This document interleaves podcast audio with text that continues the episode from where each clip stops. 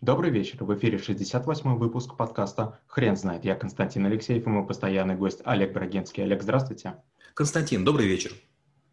Хрен знает, что такое интервью, но мы попробуем разобраться. Олег, расскажите, пожалуйста, почему интервью – это навык? Бывает, нам нужно узнать какую-то информацию, бывает, нам нужно нанять человека, бывает, нам нужно выяснить о том, что где-то нечто случилось какое-то время тому назад. И всего есть два способа проведения беседы. Это либо допрос, если у вас силовая позиция, мало времени, и вы имеете дело с недругом, или интервью, в том случае, если другая сторона позитивна, и вам необходимо сотрудничество. Олег, скажите, пожалуйста, по поводу правил а, проведения интервью. Правил интервью очень много. Мы говорим в общем про интервью не только при приеме на работу, но и любые другие. Ну, первое – это необходимо подготовиться.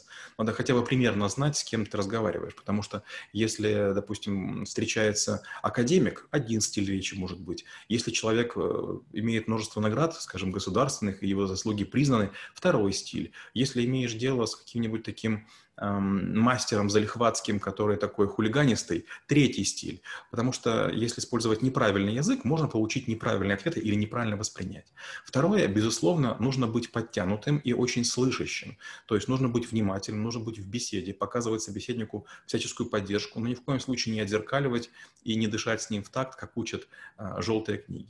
Третья вещь – это иметь перечень вопросов, на которые вы хотите получить ответ. Четвертое – это понимать, что вы будете делать с ответами. Иногда можно задать вопрос, получить интересный ответ, а вот прицепить ему э, некуда. Есть такая пословица «не пришей кобыле хвост».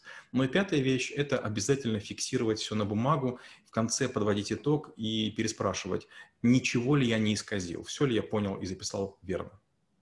Каких грубых ошибок стоит избегать? В первую очередь, кем бы вы ни были и на какой позиции не находились, нельзя быть высокомерным. Все-таки интервью – это цель получения информации и знаний, поэтому нужно быть, наверное, сливаться с фоном а, и не мешать человеку проявлять свои лучшие качества. Второе – это, безусловно, немножко подготовиться и знать лексику, потому что неправильное использование слов может у другого человека вызвать грустную, грустную улыбку, и он подумает, я разговариваю не со специалистом, не буду выкладываться. Это очень опасно. Третье – это четко понимать свою роль. Вы или эксперт, или вы менеджер, или вы человек, который готовите докладную для кого-то. Разные роли требуют разной подачи и разного способа проведения интервью. Четвертая важная вещь, которую забывают практически все, это обязательно человека поблагодарить за то, что он уделил время. Неважно, платите вы ему деньги или нет, человек вас вложился. Ну и пятое, если возможно, подарите человеку что-то. Э, или это будет сюрприз, или это будет э, какое-то вознаграждение, или какая-то возможность. В конце концов, просто доброжелательная улыбка. Как вы обучаете навыку в школе трэблшутеров? Навык очень необычный, и мы начинаем с очень простого упражнения. Обычно я не люблю рассказывать, какие упражнения, но тут даже если упражнение вы знаете, не сильно помогает, то есть к нему сложно подготовиться. Я вызываю э, слушателей школы трэблшутеров – или учеников по одному и на маленьких листах бумаги записываю, что они должны узнать. У каждой пары есть минута и есть задача узнать у одного человека, у второго одно нечто, и у второго второе нечто. И получается, в эту минуту нужно вложиться. А самое важное в этом упражнении, надо не только А, узнать ту задачу, которую я поставил, то есть достичь цели интервью, но и б, сделать так, чтобы другой человек не понял, что именно у него хотели выведать. Потому что в трэблшутинге мы проводим необычное интервью. Иногда мы беседуем с виновниками событий, которые мы должны устранить. Иногда мы беседуем с кровяными врагами, которые хотят нам насолить. Иногда мы беседуем с, в кавычках, политиками, которые пытаются юлить, перекладывая ответственность. Поэтому нам очень важно, чтобы они не догадывались о цели нашего интервью. Какие навыки стоит изучать в комплексе с э, навыком интервью? А, это очень необычно, но в первую очередь это скорочтение и слепая печать.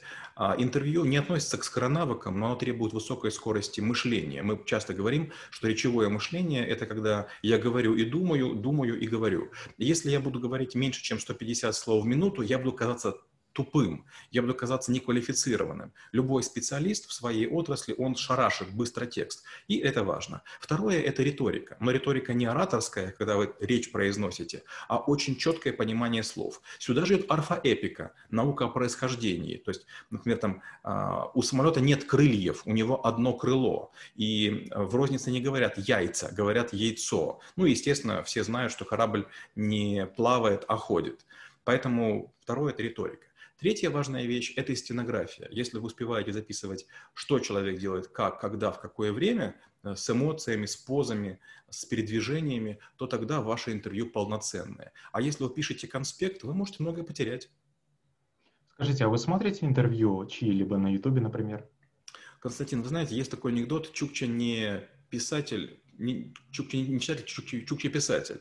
Вот у меня такая же беда. Я очень много читаю, но я почти не смотрю YouTube. Почему? Потому что я уже умею смотреть видео на скорости 3.0, а YouTube показывает только на 2.0. Для меня это чересчур медленно.